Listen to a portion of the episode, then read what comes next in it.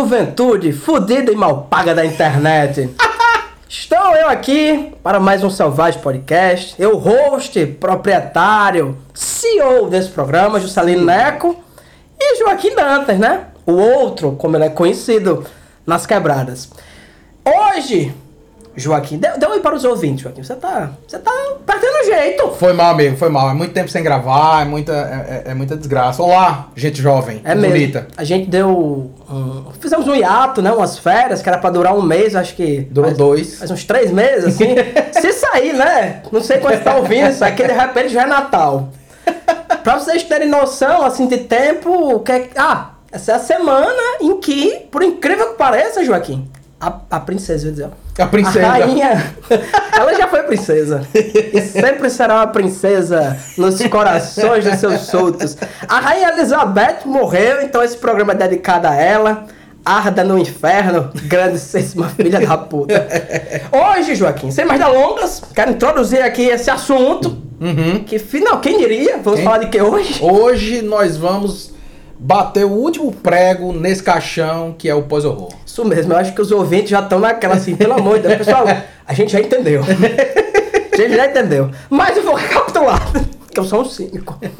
Eu sei que vocês são ignorantes, então eu vou, vou facilitar pra vocês. Na temporada passada, não foi, Joaquim? Isso. A gente falou dois filmes. A Bruxa e It Follows. Isso, exatamente. Que a galera tá classificando como pós-horror. Exatamente. Né? E a gente já discutiu bastante, né, que tudo que indicam acerca desses dois filmes que poderia, é, que a gente poderia classificar ou identificar como elementos do pós-horror, na verdade, são simplesmente um filme de terror que não é só de susto. Isso, Bebê de. Rosemary, né? Tem- enfim, a gente já discutiu isso bastante. E é, como a gente gosta de é, matar a cobra e mostrar o pau e a cobra morta, que a gente é, gosta de ser redundante, eu e o Joaquim, a gente tentou fazer esse exercício de pensar, se esses filmes não, não são de pós-horror, existe pós-horror? O que seria pós-horror? O que seria pós-horror? E a gente saiu com duas propostas. Né? No episódio anterior, você já deve ter assistido. Se não, vão lá assistir. Foi sobre aquele filme, hum, aquele metafilme Uhum. do Fred Krueger.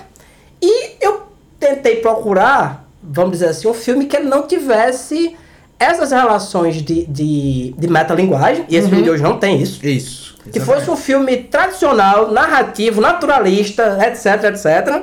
E qual foi a escolha, Joaquim? Hoje a gente vai falar de um filme pra cima, um filme feliz, carnavalesco, eu diria, chamado Beautiful, do grande Ian Rito. É, pra quem não está ligando o nome à criatura, aliás, eu acho que esse cara, eu, eu acho que é o, o diretor mais popular que a gente já falou aqui. É, Ouço, ouso dizer, porque, ou pelo menos popular atualmente, né? Porque Uhum. ele fez, acho que o filme mais famoso dele ainda é no México, né? Aquele Amores Perros, né? Que tem até Isso. aquele Gabe- é, Gael. Gael Garcia. Vixe, eu sempre confundo, eu sempre quero dizer Gabriel Garcia Marques. É, com aquele ator que fez o Che Guevara.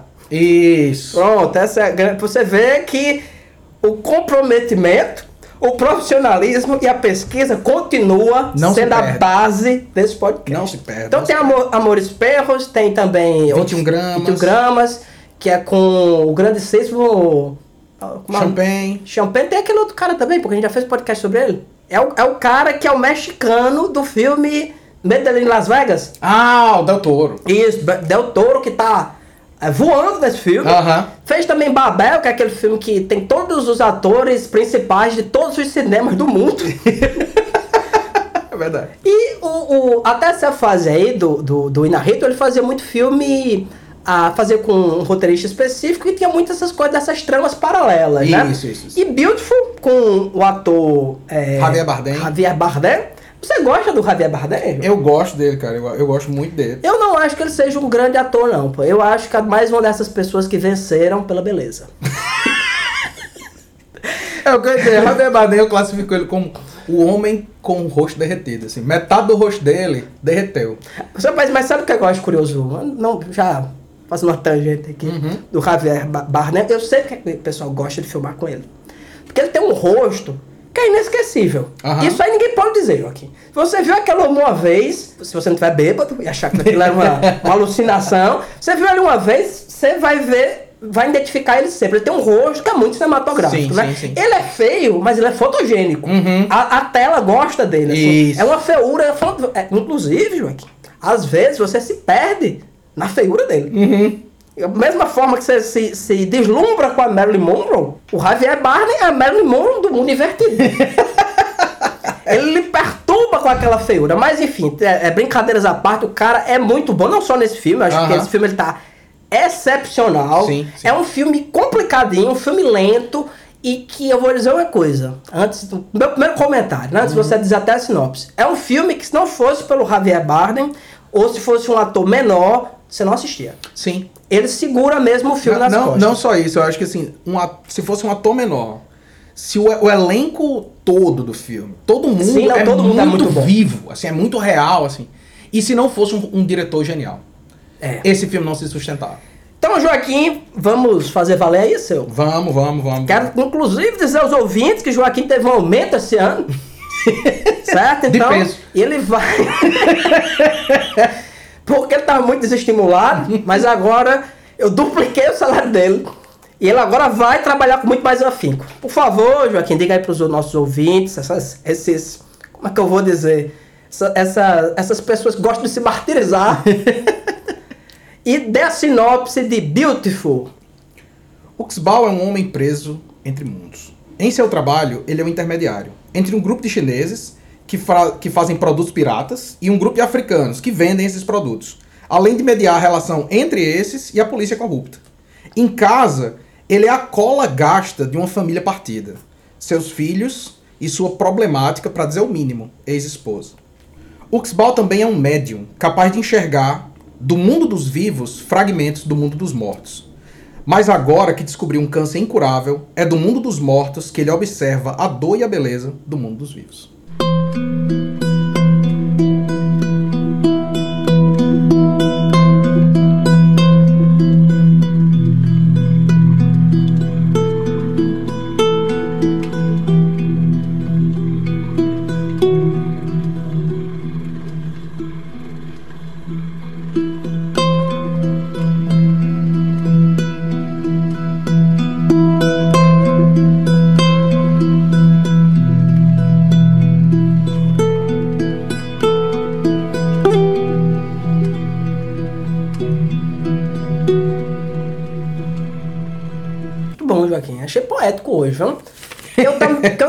Dizer, a pessoa que faz piada com um filme desse Rapaz, eu, faz piada de fratura exposta. a, a- a primeira coisa que eu ia dizer, assim, é que é muito crucial que todo mundo entenda que a gente tá trazendo esse filme para discutir um tópico. Porque esse filme é muito mais complexo do que qualquer conversa que a gente vai ter em uma hora e meia de papo, certo? Tipo, é, um filme, é um filme de arte mesmo. É um filme É uma- é uma obra de complexo. arte esse é, filme mesmo, extremamente é? complexo. Mas a gente tá trazendo ele aqui para pensar uma coisa específica. É, de início, digo, pra- se você é desses ouvintes que quer, gosta de ver o filme antes, né? Vá preparado, viu? Que é um filme longo. Esse filme tem duas, Duas horas e duas horas e cacetado. É um filme que é muito interessante. Sim.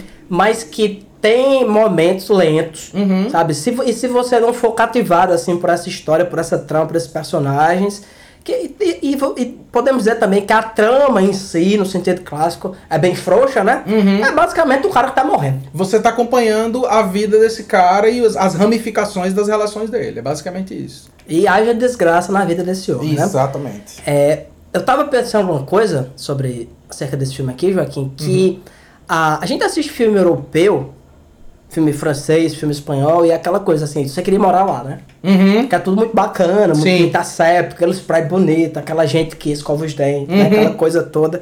E quando você vê esse filme, você diz, meu amigo, meu amigo, tem gente fodida em todo lugar do mundo mesmo. é. Tem quebrada assim que.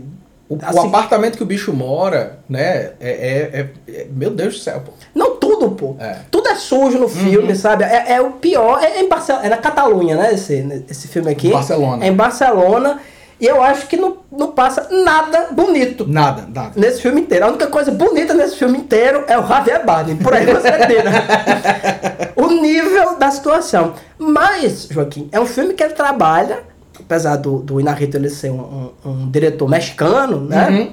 E hoje ele trabalha nos Estados Unidos. Pra quem não tá lembrando, ele ganhou 30 Oscars quando ele fez aquela sequência do a daquele do Homem-Pássaro, que é É, Birdman Birdman e, e o do Leonardo e o Regresso. Urso, é. Que são dois filmes que eu acho muito bons, diga-se de passagem. sim. O Regresso é um filme de ação que eu acho sensacional. Sim. Sabe? É, o pessoal incessa muito, mas pra mim é um filme que, sei lá, o Friedkin faria. Faria, Sabe? Um aham. filme, um filme visceral e tal. Enfim, é um cara que realmente é, é- é um artista, é um Aham. cara que é um gênio, isso aí tá posto.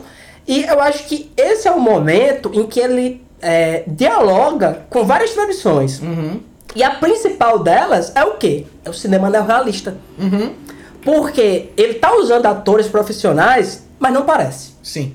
Não parece. De vez em quando você identifica, por exemplo, a, a Medium, que é, que é Bia. a, a, a mentora dele. Isso. Eu já vi ela em 300 filmes do Almodóvar, né? Ela já Uhum. trabalhou com ele também. Em Babel ela aparece. Você sabe que é uma, uma atriz conhecida, mas é tão naturalista a forma como esse filme vai sendo dirigido que se você chegasse pra alguém e dissesse, não, pô, isso aqui foi feito por não, não atores e esse cara tava com câncer terminal mesmo, ele morreu. Você diz, é, não, agora faz sentido, É sabe? foda. Muito naturalista, muito cru, mostra muita desgraça. Uhum. Então, é, o, o, o personagem, né, do, como, como é o nome do cara? É, é Uxbal. Uxbal, né? Que já denota, Joaquim, o quê?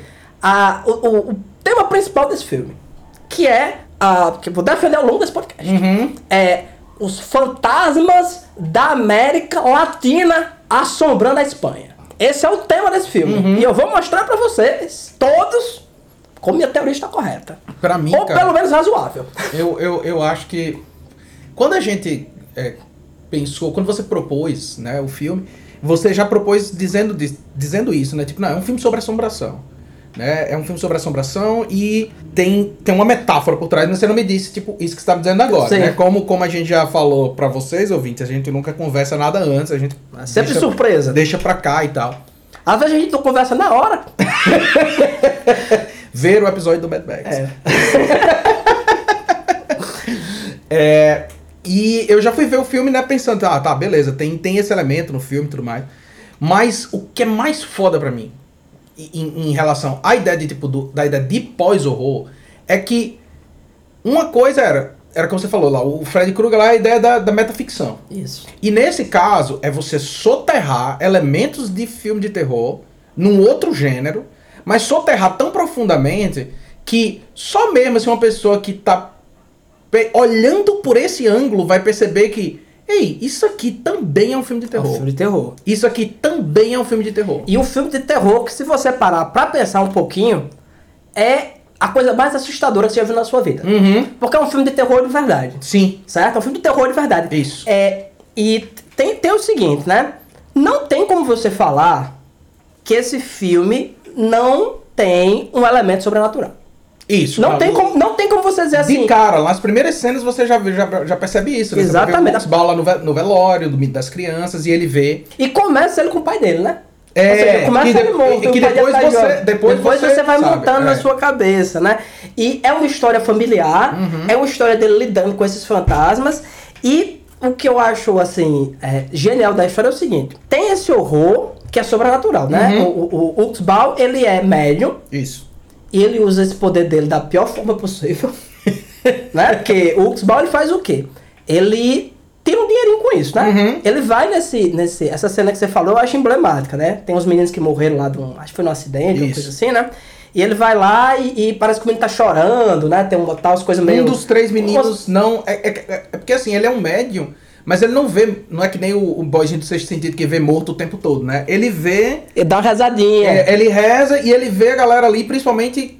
O, o- a função dele é guiar os mortos que não estão conseguindo do- deixar o plano, né? E aí ele vê aquele menino lá e ele vai, né, pegar. Por que, que, por que, que ele ainda tá aqui? Porque dos três só tem um. Exatamente. E aí o menino tem, se sente culpado porque roubou um relógio, não sei o quê. E ele sai debaixo de tapa, né? De lá. Uhum. Ganha um dinheirinho e vai embora. O filme em si já é uma coisa horrorosa. Aham. Pelo quê? Ele tá vivendo uma situação de terror extremo. Uhum. Qual a situação dele? Ele é, eu não vou dizer que ele é um bandido, porque eu tava lendo as resenhas assim, ele é um criminoso. Não. Uhum. Ele é um. como, como é que eu vou dizer? Um contraventor. Né? Ele tá ali, ele é um cara que é, que é essa ponte, ele realmente é, é, é- é espanhol, né? Isso. E ele se aproveita dessa situação Dos dele imigrantes pra ali. explorar os imigrantes, na verdade é isso, ele tá ajudando o cara, mas ele também tá sempre tirando dele, ele tá tá funcionando como essa, como essa peça de, de gerência quase, né? Isso. Entre os, entre o- os, ah, os africanos E os chineses. chineses, né? E ele vai dialogando. E todo mundo que aparece nesse filme está fudido. Uhum. Tá acontecendo uma, uma trama familiar, porque eles vão vender um, um mausoléu, né? Que eles têm, não sei o que, vai ter um dinheiro e tal. A ex-mulher dele é mais doida do que o Batman. Os filhos dele são criados com dois lobos dentro do apartamento. com muito amor, você nota, assim, Sim, que ele sim. se dedica assim com os filhos, mas é um negócio assim meio triste. E ele tá enfrentando o maior horror que você pode ter na vida se você é pai. Que é você pensar assim, ei, porra, eu vou morrer. E E, meus esses filhos- meninos, vai acontecer o que com eles? É. Não tem quem cuide, a mãe, a mãe é doida mesmo, doida que eu falo clinicamente, é. e ele tá tentando ver como é que ele vai resolver isso. E a- a- o elemento sobrenatural agrava tudo isso. Por quê? Porque ele é um cara que tem um dom, Uhum. supostamente era para ele ajudar as pessoas, e o que acontece é o quê? O inverso. Aham. Né? Ele usa o dom dele pra, não vou dizer pro mal, mas de forma Se aproveita, mesquinha, né? É, isso. Vamos dizer assim, mesquinha. E também acontece o- a grande tragédia, né, na, na porra desse filme, que é a dessa mais horrorosa que eu já vi na minha vida, que ele vai comprar lá pelas tantas um aquecedor, né, pra... pra Ixi, Maria, o- o- os chineses dormem todos assim num Um galpão, galpão. mesmo, assim, todos juntos um lado do outro. Aí ele compra um aquecedor a gás e ele, pra economizar, compra o mais barato, dá um defeito à noite e morre todo mundo. Morre então você vê a cena assim, do horror real mesmo. É, é, é. Você olha lá, tá, tá o pessoal cheio de vômito, um bebê assim, roxo, É. que ele tinha visto. Sabe? É o horror de você ser pobre. Isso, isso. É o exatamente. horror de você ser um fudido. Só esse elemento do filme, eu já, diria- já diria assim: olha, isso aqui é uma coisa que não é um cara que tá na casa mal assombrada, não. Ele é assombrado pelo mundo. O mundo é assombrado. Isso, exatamente. A gente até falou aqui no podcast em algum, em algum outro episódio, portanto, ouvintes, ouçam todos pra achar essa referência. Ó, todo ano vocês têm que ouvir todos. todo ano vocês começam assim, só eu tenho que revisar. Isso, isso aí, ó, esse podcast é igual a poética do Aristóteles. Tem que ler todo ano. Tem que ler todo ano. Todo ano você lê, você vai entendendo com o tempo. E a gente já falou isso em algum momento, né? Que tipo, por que, que as pessoas gostam de, de assistir um- uma história de horror e tal? Porque o horror é extraordinário. Então. É, é, é você romper com o dia a dia. Tipo, é muito, é muito pior lidar com os problemas do dia a dia do que com uma casa mal assombrada. Uma casa mal assombrada, um zumbi, é uma coisa que você tem. Você não tá preocupado com a conta no final do mês. Você tá preocupado com a casa mal assombrada. Só que nesse caso, o cara trabalha com a ideia justamente do horror do ordinário. Tipo, é o horror Sim. do dia a dia do cara. Tipo, tanto é que os fantasmas que seriam, né, o horror, são as coisas menos assombrosas do filme. O, horror é o horror, da realidade mesmo. Menos aquele momento. Rapaz, o, tre o segmento final. Uhum. o- é, resumindo a trama, né? Ele tá doente, ele demora pra ir, você nota que é um cara que não tem acesso a. A, a saúde. a saúde, a nada. Então quando ele vai, ele tem um câncer de próstata. E quando ele vai se tratar, ele já tá muito fudido lá pelas tantas metástases no, nos ossos, não sei Isso. o quê. Enfim, não tem No mais jeito. é, e esse cara fica em casa. Ele não vai, nem se interna, ele fica em casa morrendo, É. sabe, mijando sangue, Isso. sabe? Isso, esse é o horror, assim, Uhum. você ser pobre, você ser fudido e você tá sendo destroçado pelo mundo. Tem uma parte nessa, nessa fase final onde ele, você vê claramente que ele tá fazendo já a passagem assim pro outro lado, Uhum.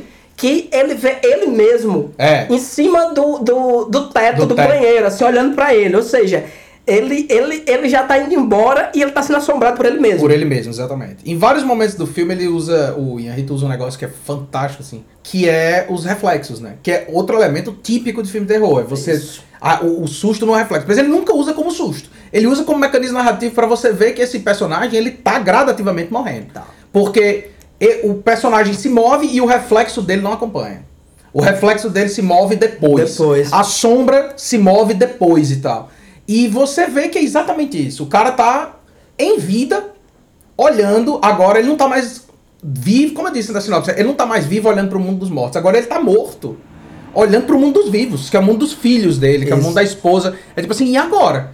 Eu já morto, como é que eu vou resolver isso? É.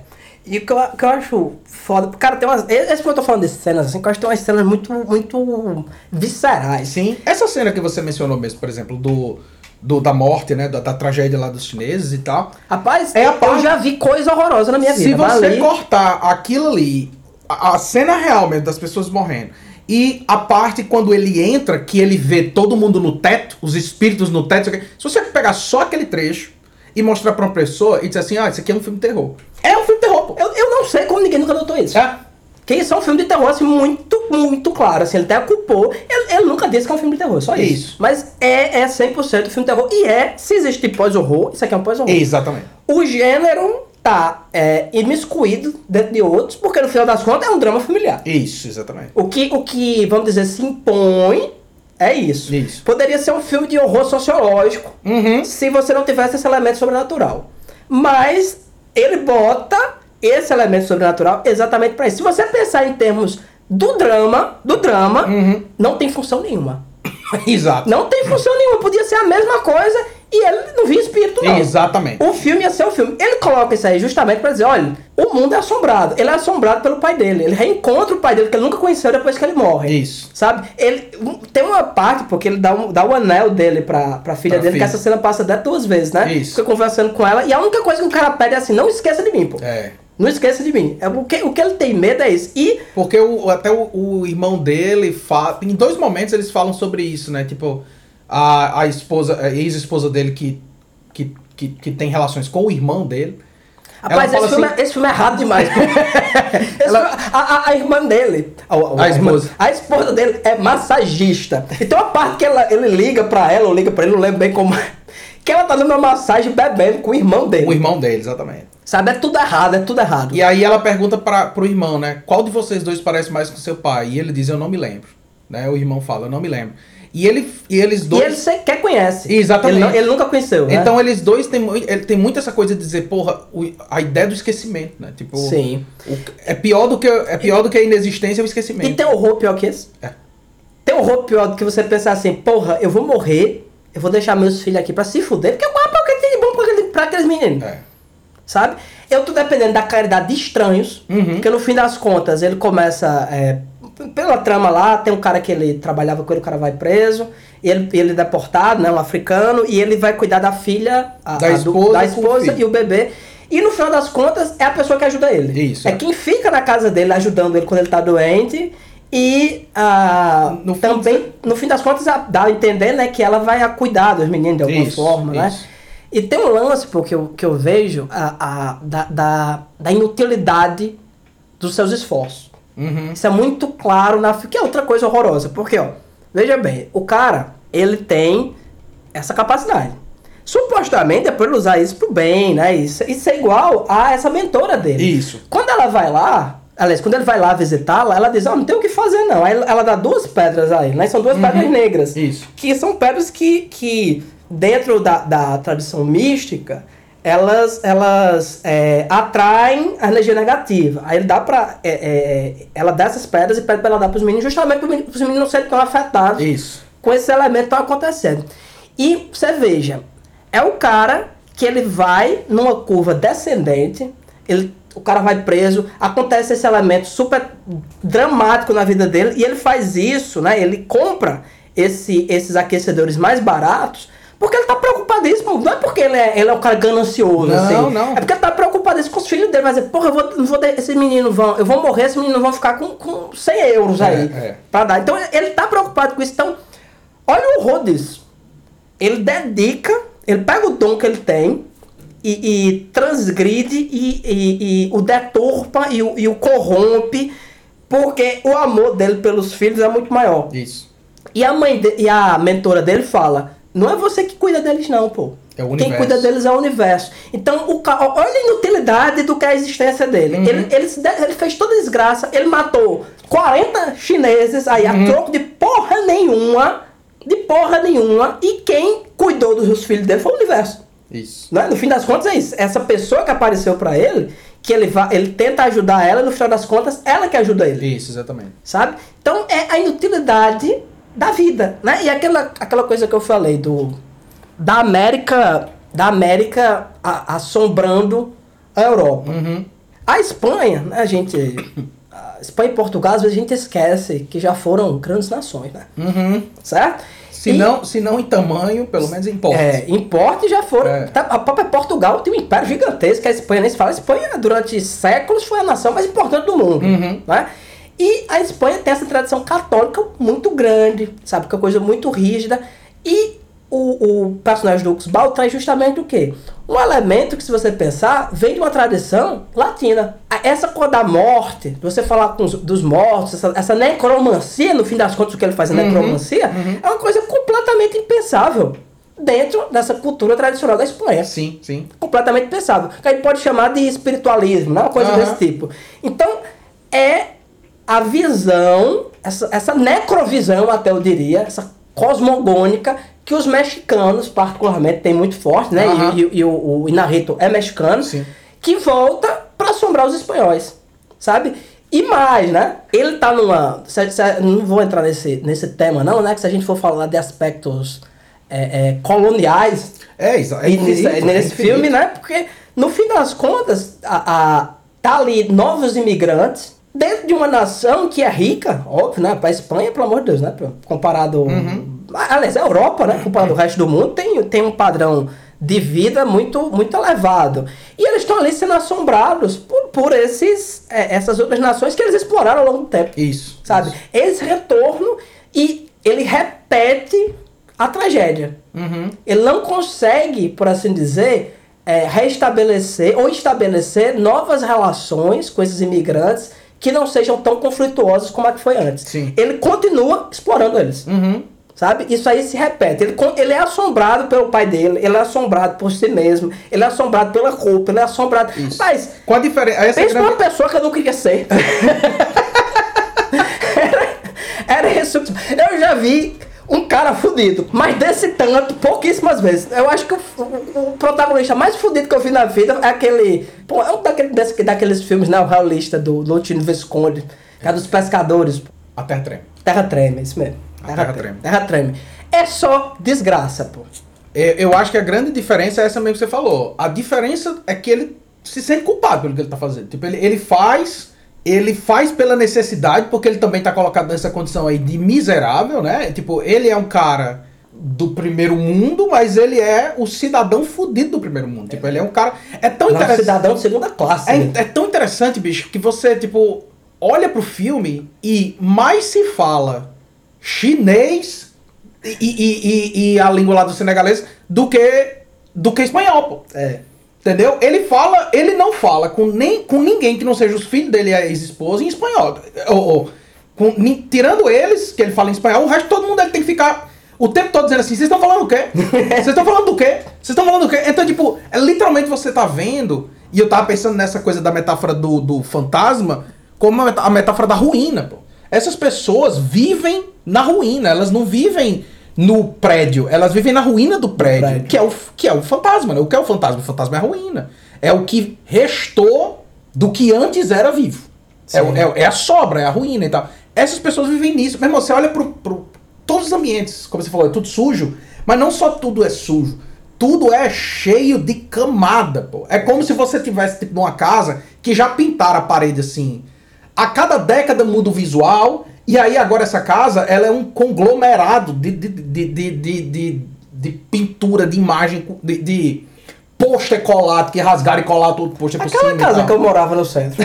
exatamente, pô, exatamente. Mesma coisa, que era me assombrando aquela casa. É um, é um, é um palimpsesto, pô. Eu tenho, eu tenho, inclusive, uma história boa pra compartilhar com você e com os ouvintes, né? Acerca de casa mal assombrada. Uhum. Estava eu vindo de Mossoró pra cá e meu personal é, taxista, uhum. Olhou pra mim e disse, você não quer comprar uma casa não? E eu realmente tenho, tenho interesse né, em comprar casa. Eu disse, quero. Onde é? Não, na Zona Norte, assim, assim, assado, porque é, minha irmã, o marido dela se matou, graças a Deus, que ele queima no inferno, e olhando assim... Faz uns seis meses que ele se matou, mas ainda bem que ele morreu, porque usava muita droga. E eu, uhum. uhum. Aí a gente tá querendo vender a casa porque ele se matou lá, sabe? Aí eu disse, se matou na casa que você tá querendo me vender? Ele, isso. Mas é, ele vivia querendo se enforcar. Ele usou tanta droga que o médico disse que ele estava no nível 7 da esquizofrenia, que ele nunca tinha visto aquilo na vida. Minha mãe tirou ele da corda quatro vezes, mas dessa vez não teve como não. Eu digo, Berlim, tu quer me vender uma casa que o cara se matou? Ele disse, não, pô, a gente troca a porta. a impressão que eu tenho é que. E, e novamente, né, pô? No, é, é, quando você vê uma coisa muito antiga, essas camadas, como você falou, essa história De alguma forma, não tô falando nada energia, Uhum. quântico, não sei o que não. Essas coisas estão fisicamente ali, Uhum. sabe? Esse- esses rastros, o, o que o ser humano deixa, no fim das contas, são rastros. Sim. Seu crânio é um rastro que você deixa no mundo, seus Isso. cabelos, sabe? A camisa que você vai deixar pra Davi quando você morrer, Uhum. sabe? São, são isso, são esses rastros. Exato, que a gente deixa memória. no mundo. A memória que você deixa nos outros. Isso. E esses lugares, eu concordo 100% com você, eles estão impregnados de 300 desgraças que aconteceram Exatamente. ali. E vou dizer um negócio pra você, Joaquim. Todos os personagens daquele, desse filme, se você, se, o- se, se o Inarrito ele decidisse fazer igual ele fazia antes em Babel e dissesse, vamos Uhum. seguir a vida de não sei quem agora. Eu acho que tem ainda mais desgraça do Sim. que na. Sabe? É, é, É porque ele decidiu centrar num só. Sabe, quando ele vai.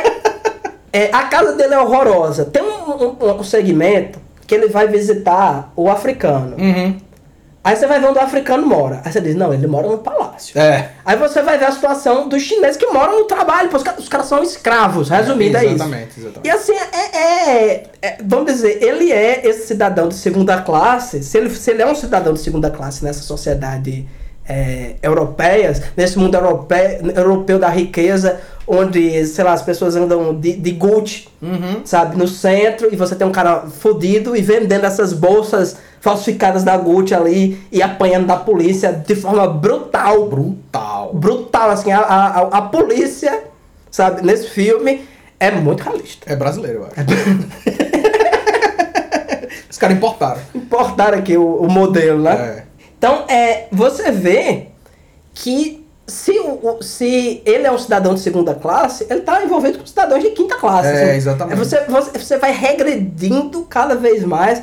É, cara, na- nessa cena que a gente sempre tá voltando, onde, Uhum. onde os chineses pô, rapaz, o cara queria simplesmente arranjar um jeito de descartar os corpos. Uhum. E ele fala, não, pelo amor de Deus, pô. Sabe, não vai chamar nem a polícia, não sei o que, alguma coisa do tipo. Então, é, é, é o horror dentro do horror. Isso. E o Inarrito, ele gosta muito de desgraça, ele ainda bota assim, rapaz, vamos dar uma dimensão, assim, metafísica Uhum. nessa desgraça? É. Mas se, se existe pós-horror, é isso aqui. É, é, exatamente. Você falou assim, bicho. A coisa da, da, da geografia mesmo, né, do filme, assim, tipo, as, as- a arquitetura do filme, as casas e tal. Você vai vendo, é exatamente isso que você falou. Você vê a casa dele, a casa dele é tipo uma desgraça, é uma desgraça, bicho. É um apartamento todo deteriorado, cheio de tralha, que você não faz ideia pra que serve aquelas tralhas, um monte de coisa. Mas é essa a impressão que dá é que o filme tem como tema essa obsessão com a memória, tá? Tipo essa ideia de tipo do, do não esquecimento das coisas, né? E aí você vai vendo isso e aí você vai a cada novo grupo social com quem ele interage e vai na casa, você vai vendo o a diminuição do espaço. Sim. Então, na cena, nessa cena cabal, nessa cena central, curiosamente, curiosamente é a cena central, tipo, né, que já é bem perto do final que É. acontece isso. Mas é uma cena assim, né, realmente fundamental e tal. Você vê quando ele se abaixa assim pra, pra ver lá o cadáver da, da, da moça com o bebê, né, que, que eram quem cuidava da filha dele quando ele tava fazendo os, os trampos dele. Você vê que ela colou na parede com as fitas adesivas, assim, umas fotos da família dela. E aí, quando eu vi aquilo, eu falei, caralho, a casa dela é isso, pô. Tipo, Isso. a casa dela é esse trecho de parede, pô. É um metro de parede. Entendeu? É esse pedaço de parede ali que ela tá tentando, brutalmente e melancolicamente, decorar. Decorar. É. Entendeu? É tipo, é, é, é- Aí você entende o tema do filme, bicho. Essa, essa, esse desespero humano que a gente tem, que todo mundo tem, velho, de você, você se agarra no éter pra tentar deixar alguma coisa. Isso. Entendeu? Pra deixar alguma marca. Pra né? deixar alguma coisa, velho. Tipo, me lembrou muito um outro filme, que é um filme de terror, mas é um filme de terror extremamente poético. Inclusive, eu não sei se tu, tu, tu se liga, mas quem produziu esse filme, além do Ian Rito, foi o Quaron e o Del Toro. O Guilherme Del Toro. É mesmo? É, eles são produtores do filme. Então essa galera tinha uma agenda mesmo. Eles Tinha, tinham, tinham uma tinha. coisa que eles estavam querendo dizer. O A Espinha do Diabo, Sim. do, do Guilherme Del Toro, que é um filme magnífico, começa justamente com essa pergunta. Primeira, primeira O que é fala um do filme fantasma? o que é um fantasma. É. Fantasma é esse acontecimento terrível que fica ali. Exatamente. Rapaz, é, é, imagina tu entrar nessa sala depois, pô. Sabe? Tu, tu olhar aqui e dizer, olha, então, aqui teve, aconteceu essa, esse pequeno acidente. Pequeno acidente, Esse é. pequeno acidente, esse, essa- esse pequeno engano. E o pior de tudo, cara, é, é a banalidade absoluta do mal. Uhum.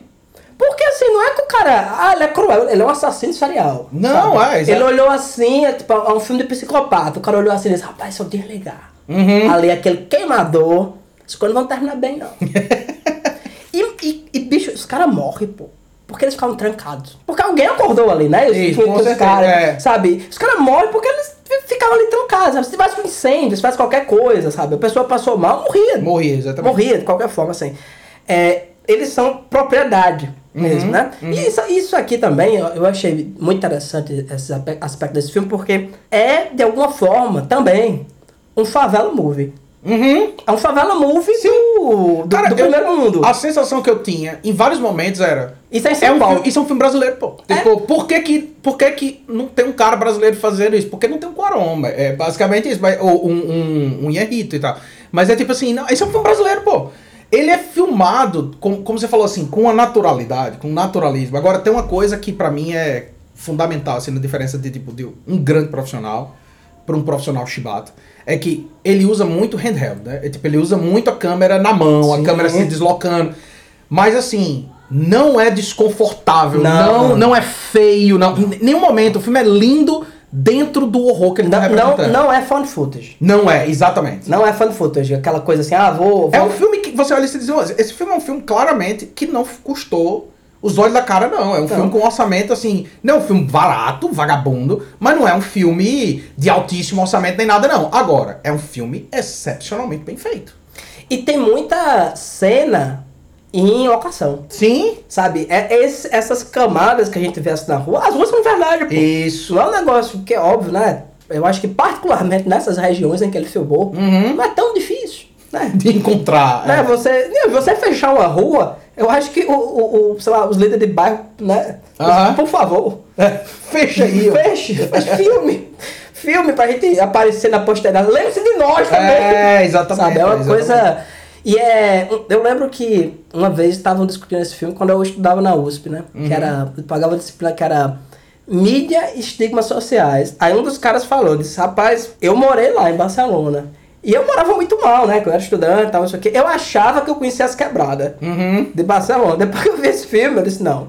não. Eu conhecia só. Eu era do Playboy. Era. Depois você vê aquilo ali e é, é uma parte realmente. é, pronto, isso aí que você falou, né? Isso aqui podia ser no Brasil. Sim. O, o cinema aqui do Brasil, né? Que eu chamei de Favela Movie, é um filme muito. Aliás, é um tipo de cinema que sempre mostrou muito essas milacrias sociais, né? Uhum. Que, sabe? É, e esse cinema europeu sempre teve essa coisa de. A gente fez aquele sobre Godard, né? Godard morreu. Isso, também, também, né? É, esse aí realmente a gente. É, o, a rainha não me importa, A rainha não, não, mas, mas- o Godard... Mas você tem, tem que se importar, Joaquim. Você não sabe Da importância. o simbolismo da rainha, aquele ícone decolonial. decolonial a cabeça do meu berimbau, homem. Esse pessoal não tem vergonha na cara, não. É, tipo, quando, quando, quando eu comecei a ver o filme, né, e, e a gente começou a discutir essa ideia de, tá, o que seria pós-horror nesse sentido, de tipo, de, ah, você ter um filme de horror que tá sendo decomposto dentro de outro gênero, até chegar no ponto que esse outro gênero consumiu o filme de terror e tal. E eu comecei a pensar sobre isso, eu falei, cara, mas tem outros filmes que fazem isso, tipo... Faz um bom tempo que eu vi, mas vou ver do Moldova, se eu não me engano, é um filme que tem essa mesma estrutura e tal. É um filme de uma mulher que fica vendo espírito. E o filme, o outro filme que pra mim esse assim foi central, assim que a gente começou a ter essa conversa, é o Phantom Thread do, do Paul Thomas Anderson. Sim, a gente já conversou sobre isso. Phantom Thread do Paul Thomas Anderson é um filme de terror, De terror. dos anos 30, pô. É uma história de uma mulher envenenando um cara, Um cara. pouco a pouco. É um filme de terror dos anos 30. Se você ouvir a trilha sonora daquele filme,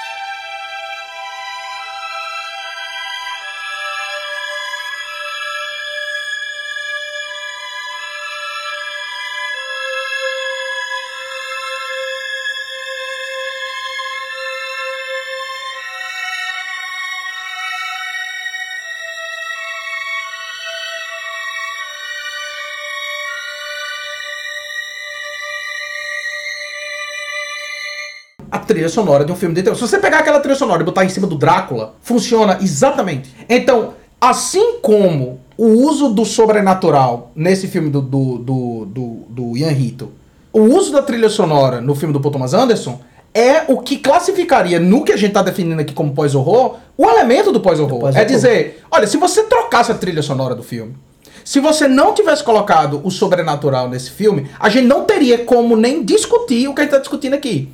Mas essas escolhas são escolhas. Elas foram de, deliberadamente colocadas ali pelos diretores, pelos produtores. Eles estão colocando para dizer: essa história que eu tô contando, ela é um drama, ela é um filme de arte, mas ela também é, se você olhar direitinho, tá acontecendo dentro do gênero de horror. De horror.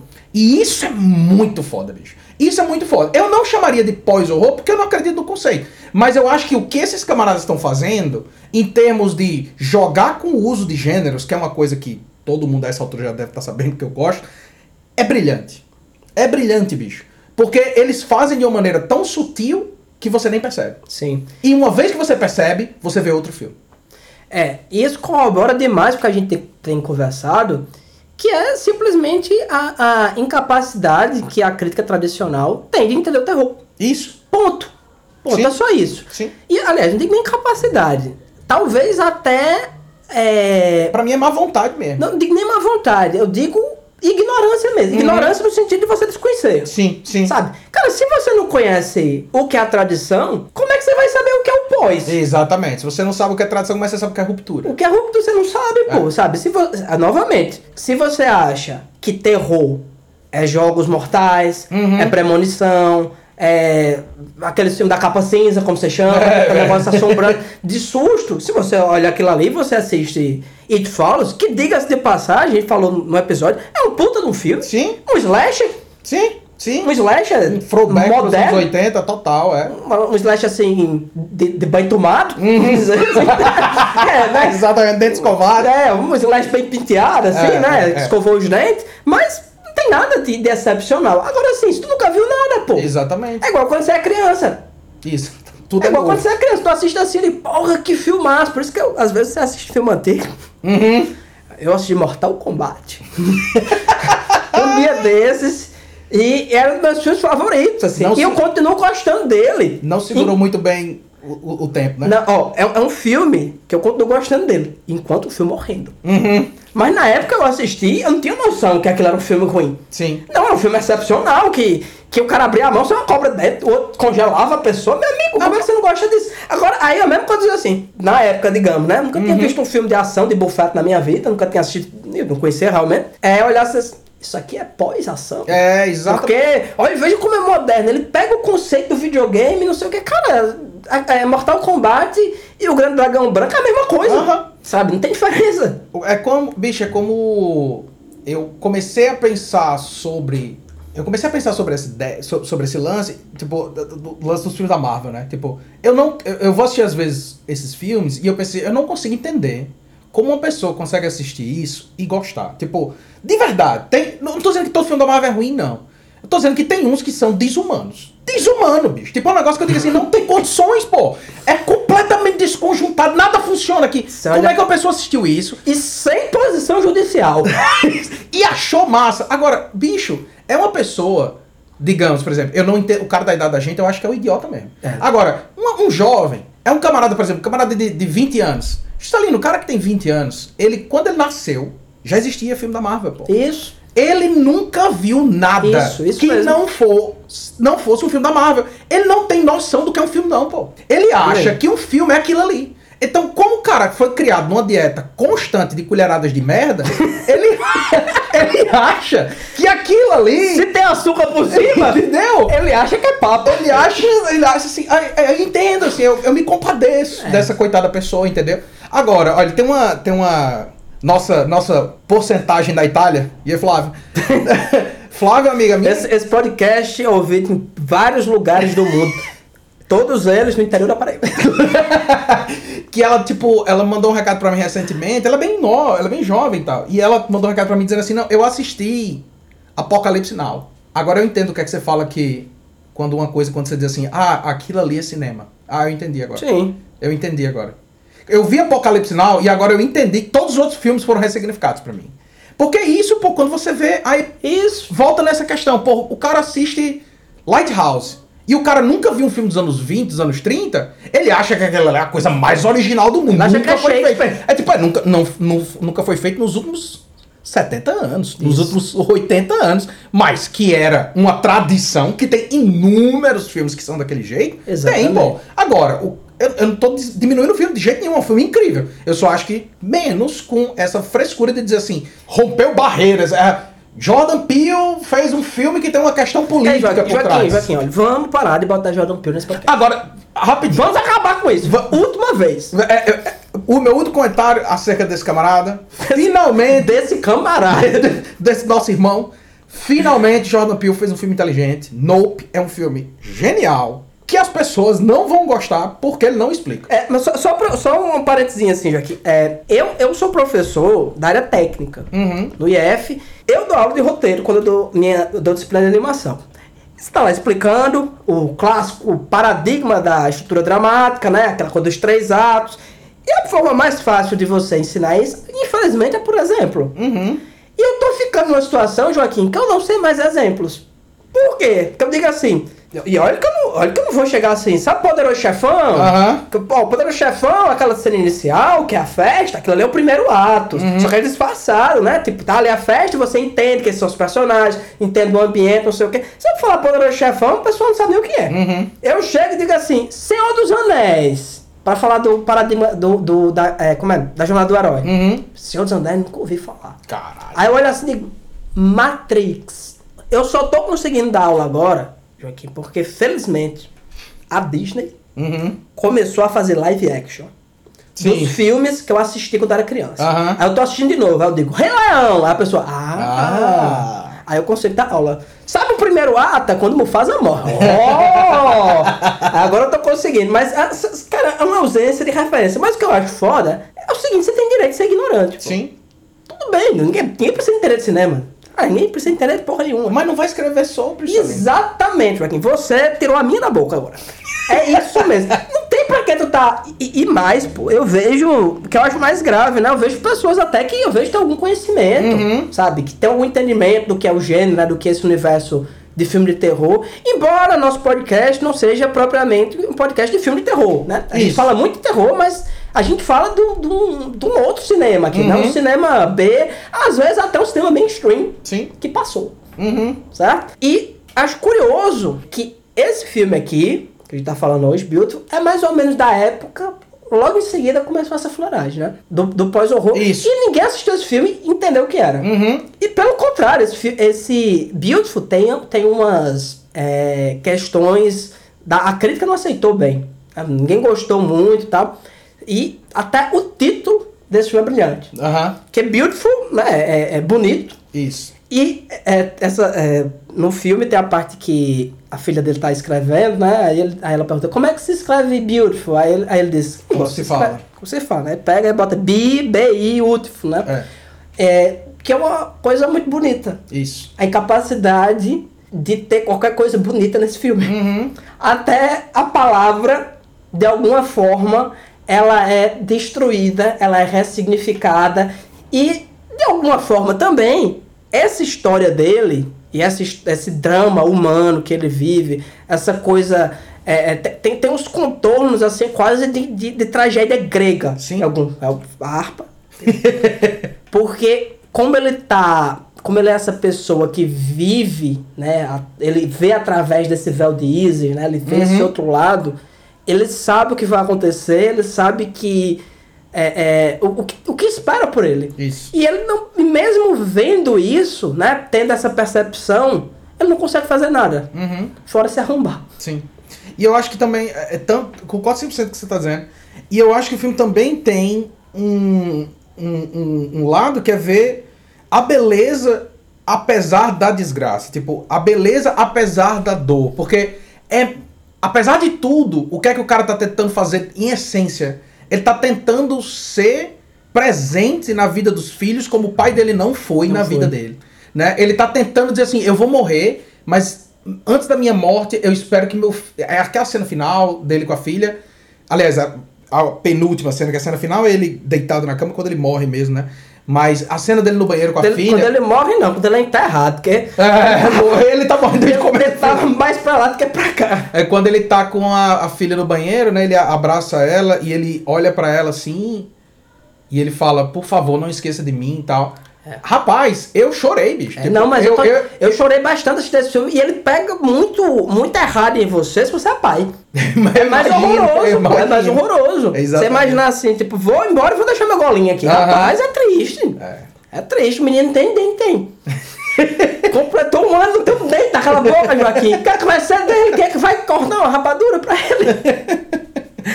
E, e- mas é mesmo, assim, você vê essa. a- a- é muito triste, mas muito bonito também. Tipo, você vê o tamanho do amor do sujeito. É, é aquilo que você tava dizendo. Tipo, o bicho se estrepa, toma um monte de decisão errada, faz um monte de merda. Em nenhum momento ele faz isso porque ele é escroto, não. Ele faz isso porque, tipo, ele ama tantos filhos que ele tá querendo dizer assim, não, eu tô tentando ao máximo proteger meus filhos. Ao máximo, ao máximo. Eu vou fazer tudo que for necessário. E falha miseravelmente. Essa essa basicamente é a definição do que é a vida. Uhum. Eu, eu acho incrível como um filme de terror, como esse aqui, Uhum. pode ser tão profundo Sim. e tão perturbador e assim não tem um assassinato. Não tem uma facada nesse filme. Tem uma facada. Tem uma facada, não tem, não tem o, a, a assombração não fica atrás dela, assim, dizendo, ei, segue, amanhã seu cu é meu, não tem nada disso. É um baita filme. Cuando yo era pequeño, oía una emisora de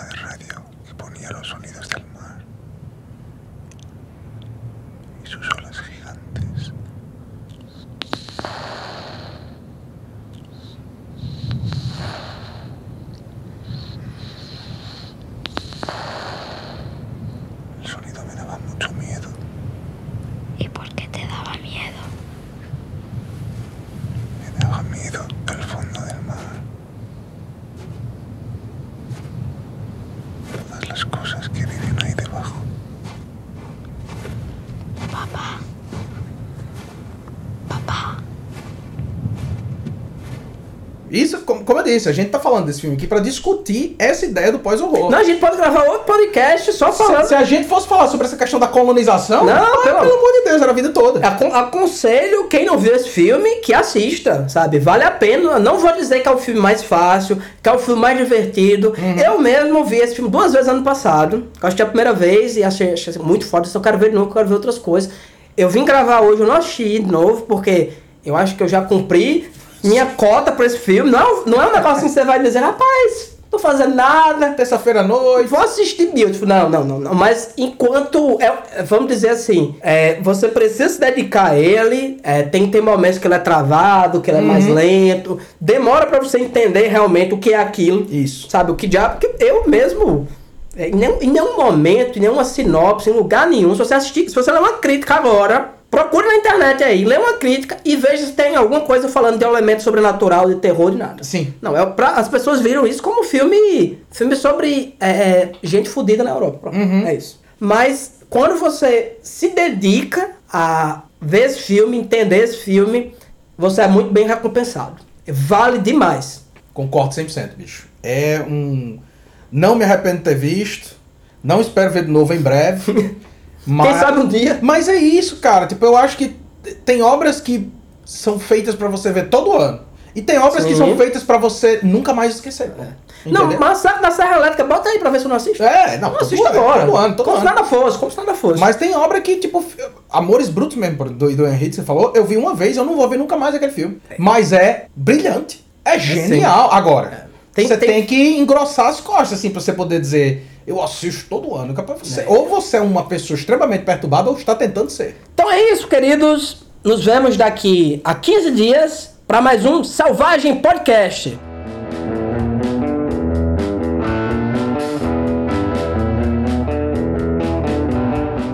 Selvagem Podcast é uma realização da Selvagem Produções. Edição de áudio por Joaquim Dantas. Música de abertura Supercharger por Raimundo Kowalski. Se você quiser entrar em contato com a gente, envie um e-mail para selvagemxproduções@gmail.com.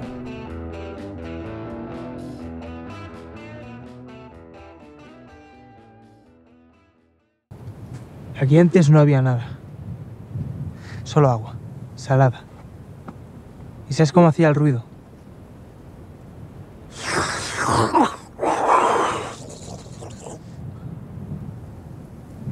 ¿Y el viento?